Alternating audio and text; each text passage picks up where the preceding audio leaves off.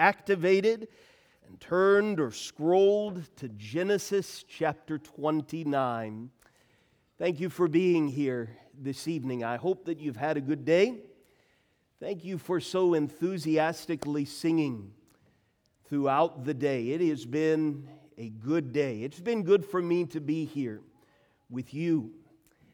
And I trust that it has been good for you to sing together, to pray together, to learn together, to remember together, to be challenged together. What better way to get our minds and our hearts focused for this new week that our Father in heaven, the solid rock, is providing to us? There are chapters of the Bible that, as you read them, you learn them, maybe over the course of years, you revisit them off and on, that you simply cannot imagine preaching a sermon from. And I see Roger shaking his head this way. He may be concerned. I'm not sure. We'll see. Genesis 29 and Genesis 30, for me, I, I, I am sure that uh, in even recent years, I'm, I'm not sure what I would have done as far as a sermon is concerned.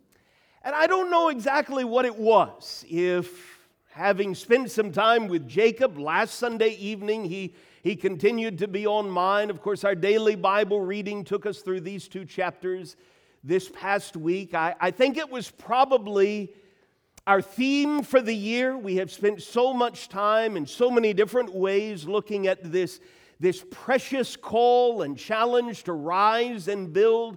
Our summer series, how firm a foundation. I, I think probably what pushed me over the top is Idolatry has been on my mind a lot in recent weeks as we've been preparing material for our building blocks track of studies.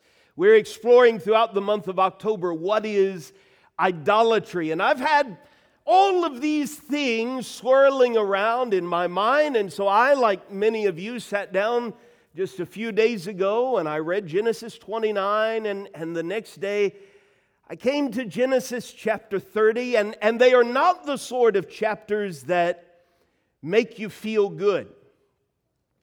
They are not the sort of chapters that just fill you with gladness and optimism about human beings. But the more that I, I thought about these chapters, it just seemed like a good time in light of everything that we have been talking about to spend a little bit of time with open Bibles there. I've, I've subtitled that up uh, at the top of your handout, the the, the great baby race. I grew up in this era where you heard all about the, the nuclear arms race that was just escalating and escalating on various sides. And the, the basic theory was every time one would get a new kind of missile, a bigger missile, well, the other side would make more and even bigger and faster and just constantly going back and forth, trying to one up the other side and heating up what was known as the Cold War. And, and you, you came to hear these terrifying, terrifying phrases like mutual assured destruction. There wasn't anything good that came from this nuclear arms race. Well, that, that's what I thought of with Genesis 29 and 30. It was a, a baby race of sorts. And it starts with Leah. We don't have the time to rehearse all of her story. I'd encourage you, if you haven't, to go back and, and to read Genesis chapter 29. I don't know about you, maybe you had more context or more maturity growing up, but I had a tendency when I would hear of various figures in the Bible to think, well, that was the good one and that was the not so good one. And, and for a very long time, I, I'm not sure why, I, I had it in my mind that, well, uh, the, the good stuff came through Rachel. Rachel must have been the good one, and Leah must not have been as good in, in, in some respect. But I've got to tell you, as, as the father of three daughters, I feel really sorry for Leah. Leah was the wife that Jacob didn't want.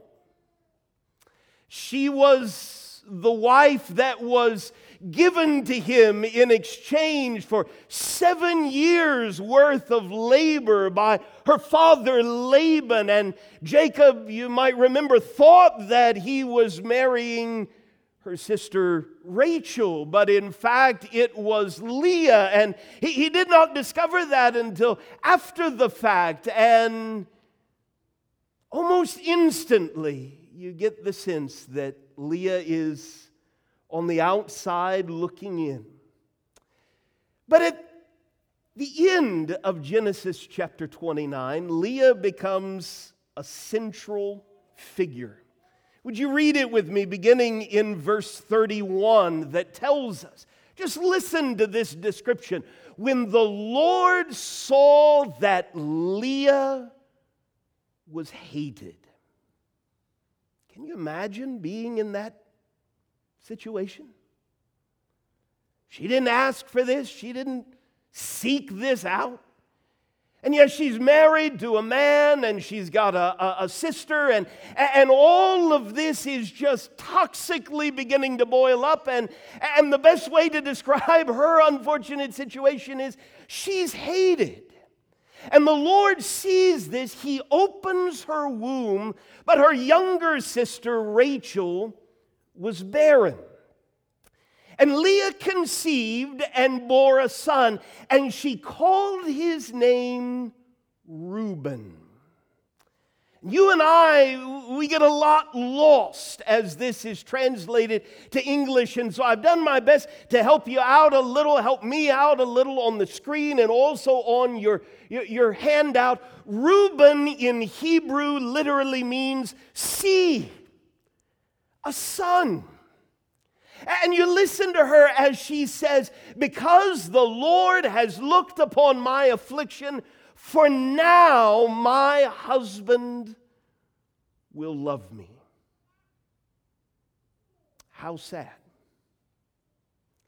It goes on in verse 33. She conceived again and bore a son and said, Because the Lord has heard that I am hated, he has given me this son also. And she called his name Heard. Simeon is how we have it translated into English. And in the 34th verse of the chapter, again, she conceived and bore a son and said, Now, this time my husband will be attached to me. Because I have borne him three sons. Therefore, his name was attached Levi. But then, as, as best I can tell, something special happens. In verse 35, she conceived again and bore a son, and no longer is it now maybe my husband will love me. Maybe this time my husband will be attached to me. This time it is praise. This time I will praise the Lord. Therefore, she called his name Judah. Then she ceased bearing. And maybe it, it, would be nice if that's where it all stopped. But if you know anything about the story, you know that it doesn't stop there. We've got a chapter break, of course, in the uh, original uh, that has been delivered to us. There's no chapter break here. We've got it as chapter 30 and verse 1.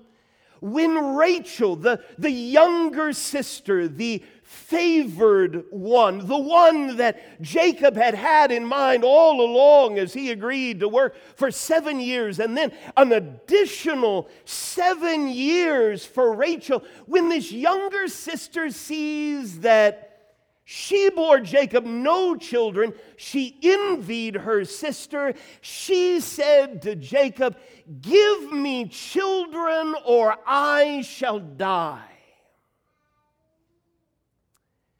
And so a, a plan is hatched. I'll give him my female servant named Bilhah. And so in Genesis 30 and verse 5, Bilhah conceived and bore Jacob a son. Then Rachel said, God has judged me. And again, it's, as best I can tell, it's not that, well, I'm on the, the wrong side of this. It's, it's look at how I've been vindicated, at least in her own eyes. Look at what I've been able to make happen. He's heard my voice and, and given me a son. And so she called his name Judged or Dan in English. And then in verse 7, Rachel's servant Bilhah conceived again and bore Jacob a second son.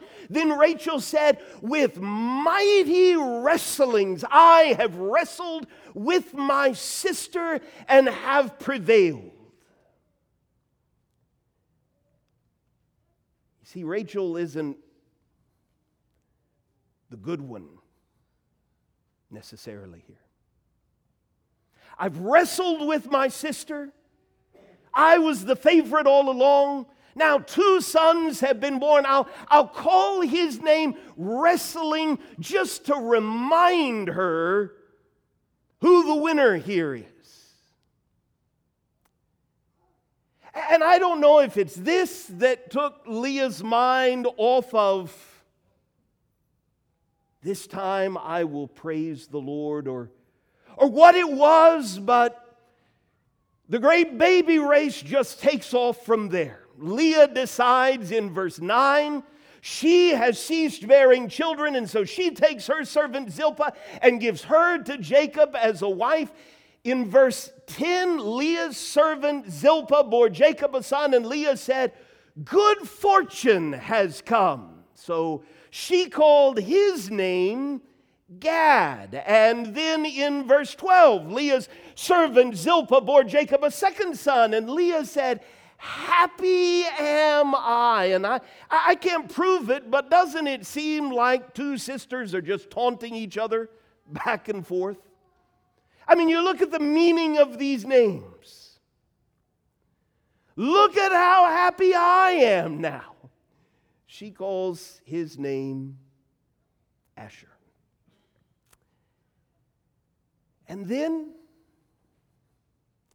I'll just be really honest with you. For reasons that I can't explain, and, and were I the one writing this story, I'm, I'm pretty sure I this is not where it would go if I was the author. But in Genesis 30 and verse 14, in, in the days of wheat harvest, Reuben went out and found mandrakes in the field and brought them to his mother Leah. Then Leah or Rachel said to Leah, Please give me some of your son's mandrakes. But she said to her, Is it a small matter that you have taken away my husband? Would you take away my son's mandrakes also? Rachel said, Then he may lie with you tonight in exchange for your son's mandrakes. This is is how small and petty and twisted this has all become. Jacob comes in to the field. His first wife, Leah, says, I've hired you with my son's mandrakes. God listened to Leah. In verse 17, she conceived and bore Jacob a fifth son. Leah said, God has given me my wages because I gave my servant to my husband. So she called his name Issachar. Everybody believes they're on the right, the justifiable side of this whole mess. And in verse 19, Leah conceived again. She bore Jacob a sixth son. Leah said, God has endowed me with a good endowment. Now my husband will honor me, Zebulun, because I have borne him six sons. And then I know if I was the one writing this story, I wouldn't have included this last chapter. In verse 22, we read that God remembered Rachel. And God listened to her and opened her womb. She conceived and bore a son and said, God has taken away my reproach. She calls his name Joseph, which means, may he add.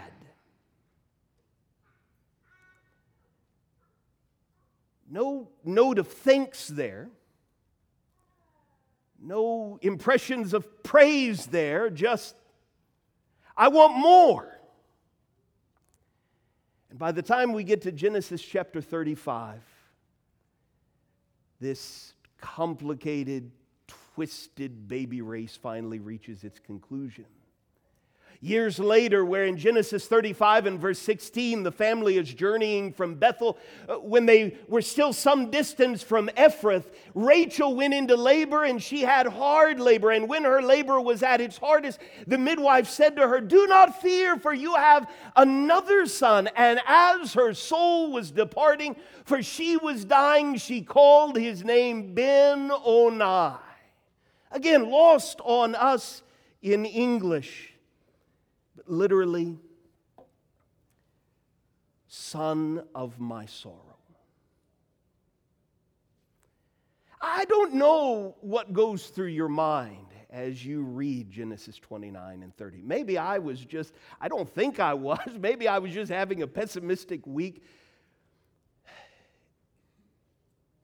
Genesis 29 and Genesis 30 just makes me sad.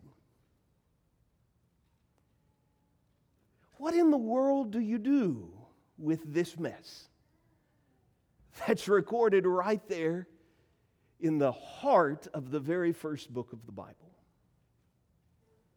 You know, sometimes I, I talk with people, and I'm sure uh, perhaps you've felt this way. I know that I have. Perhaps you talk with others who feel this way that, well, I will, I will never be able to reach the level of spiritual commitment and faith and maturity of people like Abraham and Isaac and Jacob and Leah and Rachel. And, and could I just give you a little nudge this evening that if that's how you feel, you, you need to go back and read Genesis.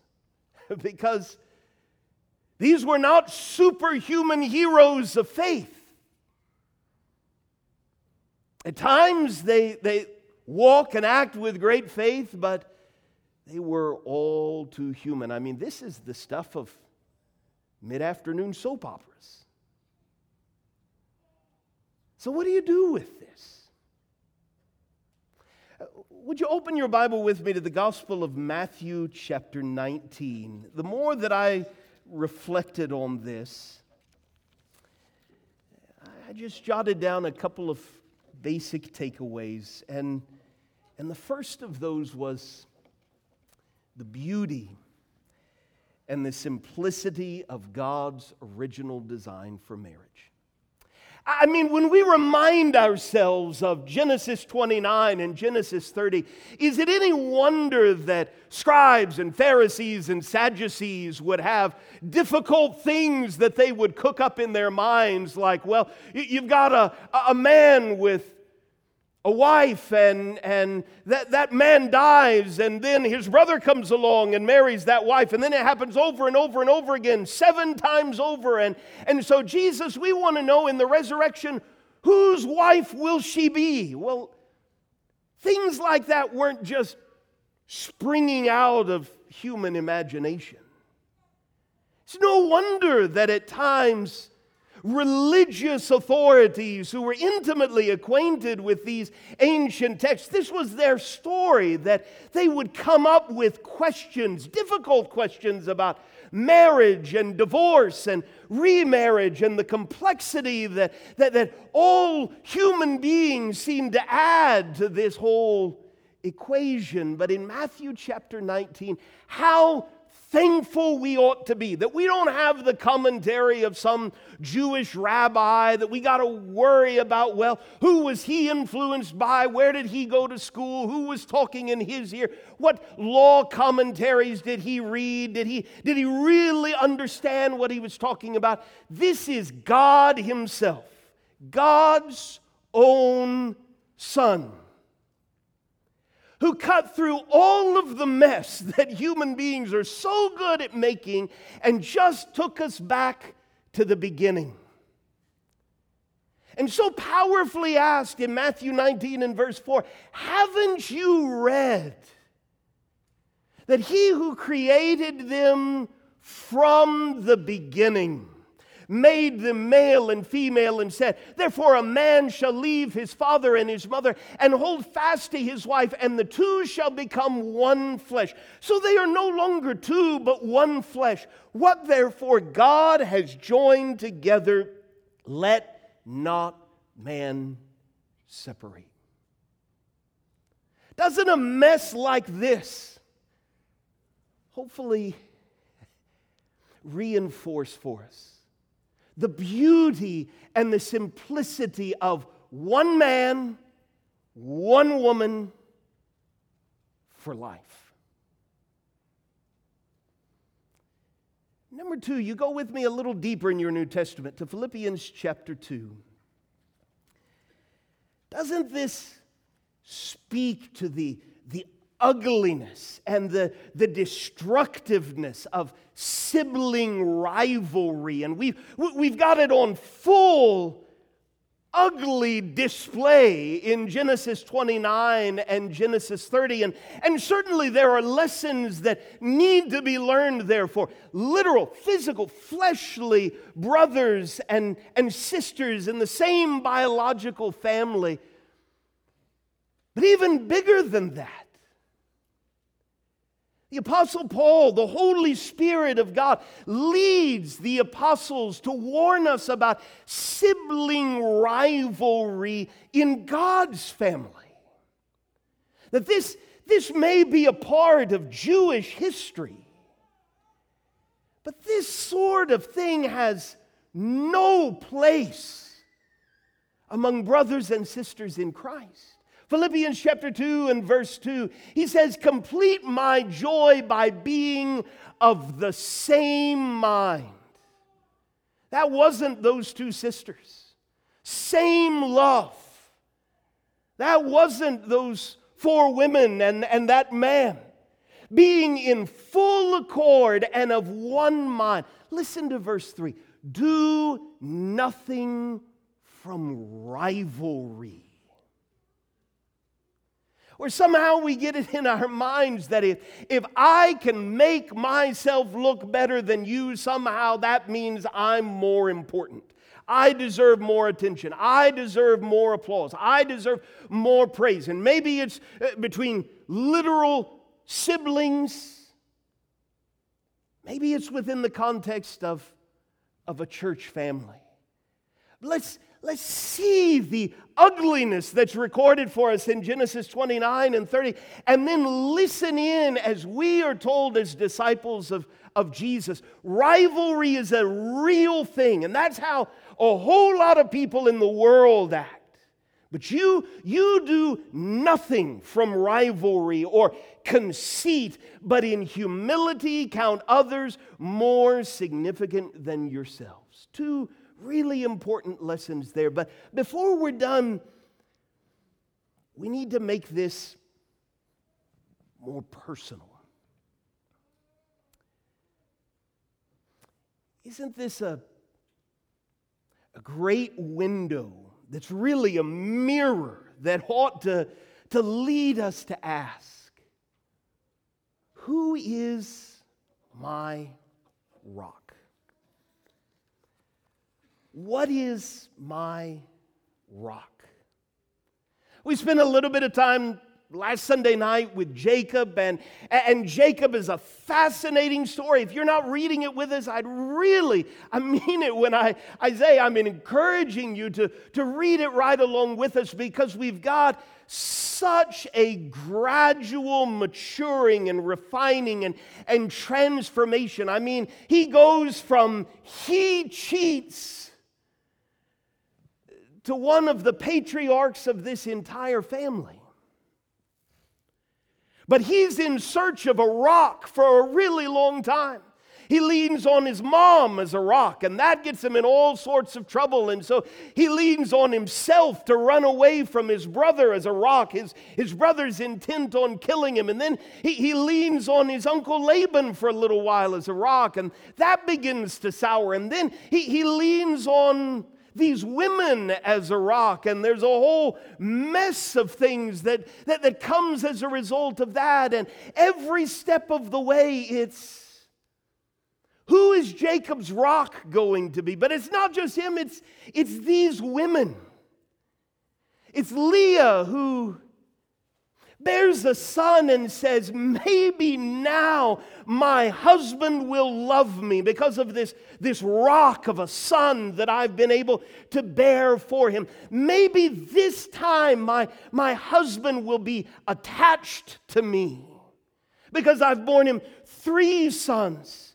And then I've borne him six sons. And so maybe now my husband will honor me. And it's, it's Rachel who sees this, and, and she is so filled with envy and jealousy and hatred that she looks at her husband and says, Give me a child or I'm going to die. It's not worth me living if I can't have this. What she, my own sister, has.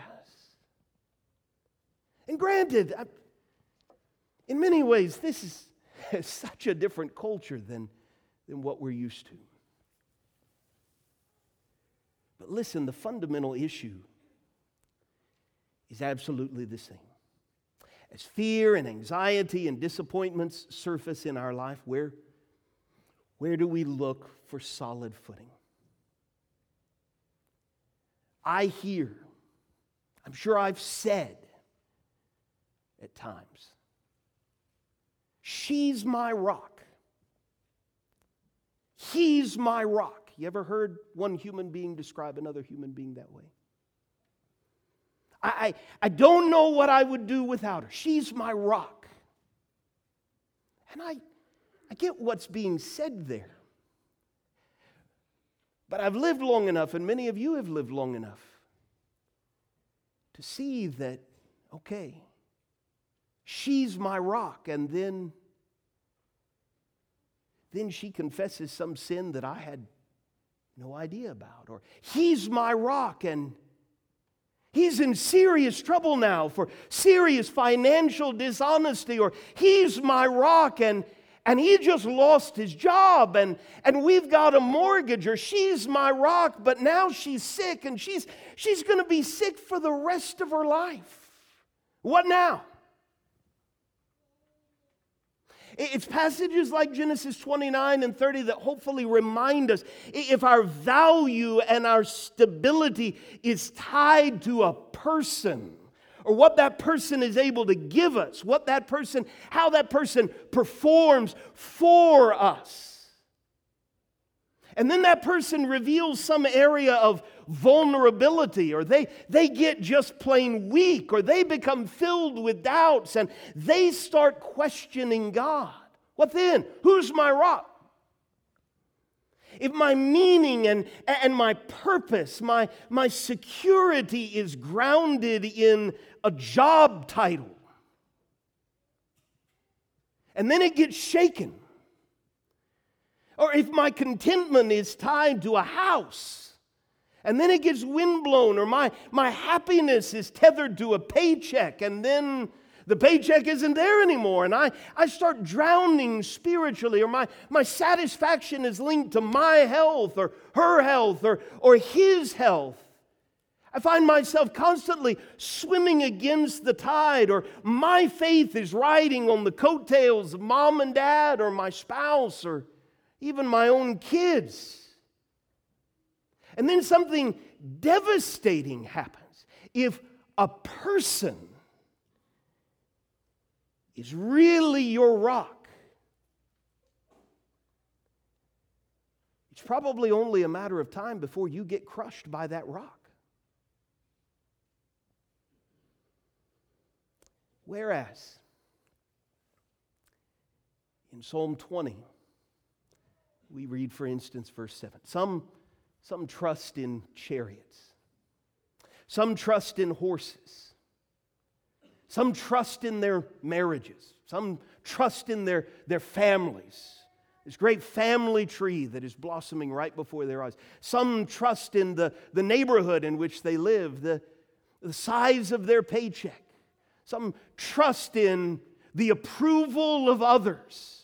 Some trust in their ability to, to control all the situations around them. Some trust in, in their own performance, and the, the busier they are, the more important and, and validated they feel. You see, the more things change, the more they stay. This is ancient and so very relevant.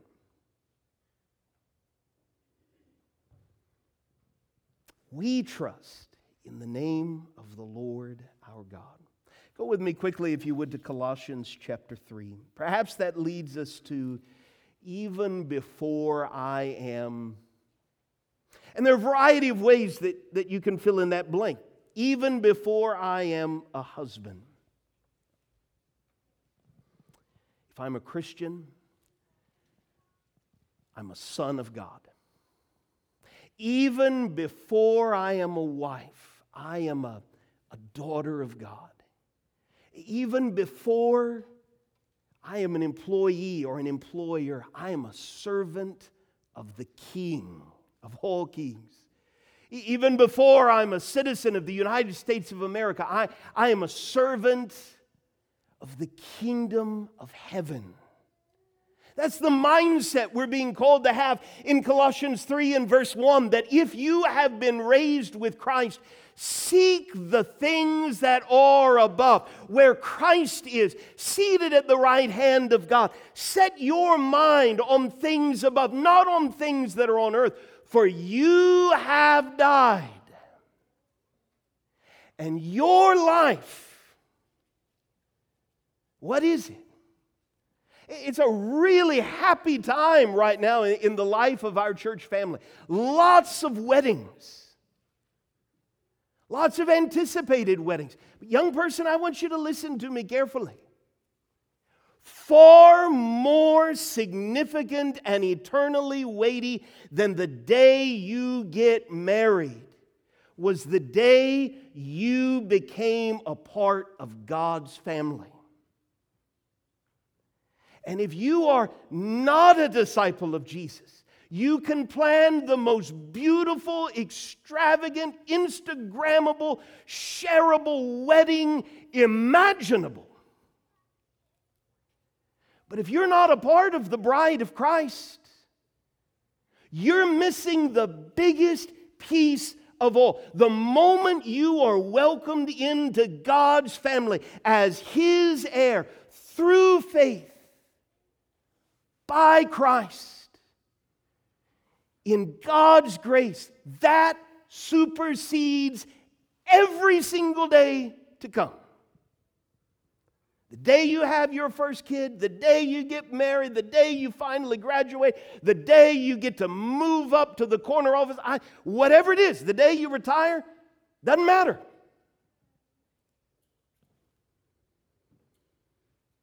Your life is hidden with Christ in God. And so, come what may, as health is there and health declines, as paychecks are there and paychecks dwindle, as freedoms are enjoyed and freedoms are taken away, as life is full of sunshine and rainbows and life gets really, really, really hard.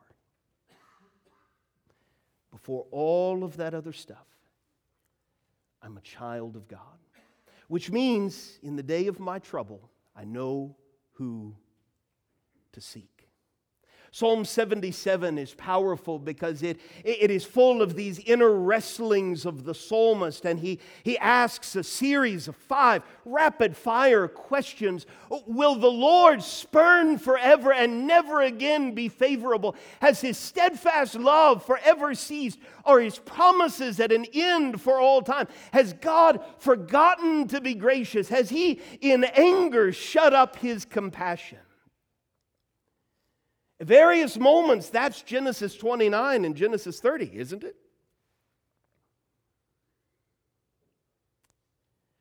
But the reason that we have that psalm recorded is, is for statements like Psalm 77 and verse 2 In the day of my trouble, I seek the Lord. And so, final thought for this evening. If God can make something beautiful out of that mess, He can make something beautiful out of me and something beautiful out of you. I mean, that is an unmitigated mess up there. I, I, I touched base plenty of time before with Jordan before this got shown on the screen to make sure all those text boxes didn't somehow get wonky. That's a mess.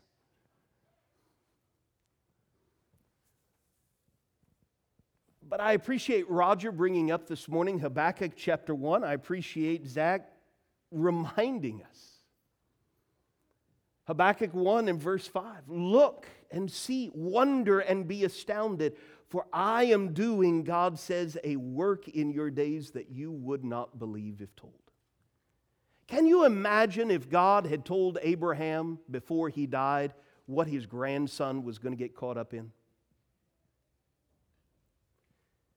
Can you imagine Rebecca Jacob's mom when she encourages him to run for his life because his, his brother is so furious he, he's going to kill him the next time he sees him. Can you imagine her having any concept of when this son finally comes home 15 years later, what's going to be coming home with him? But those 12 sons, God uses to produce 12 tribes that become a united nation that spends more than 400 years in Egypt in slavery and then eventually is, is delivered by God, not because they were more numerous or virtuous or anything necessarily along those lines, but because God chose to set them free. And He brought them to a land of promise. And boy, did they make a mess of things. It's the story of your Old Testament. Boy, were there some dark, dark, dark, dark times. But through that fourth son, whose name literally means praise, a great king would eventually be born. And that king's heirs would make an even bigger mess of things. But eventually, a royal heir was born to a young couple who couldn't afford the standard sacrifice. But that king, it was foretold, would eventually save his people. And not just his people, but would extend salvation to all of the world. And that king wasn't like the kings of this world. He didn't ride up on a mountain and expect everybody to come up there and bow before him and, and just pronounce from afar. This, this king touched people that nobody else would touch. He talked to other people that nobody else would talk to.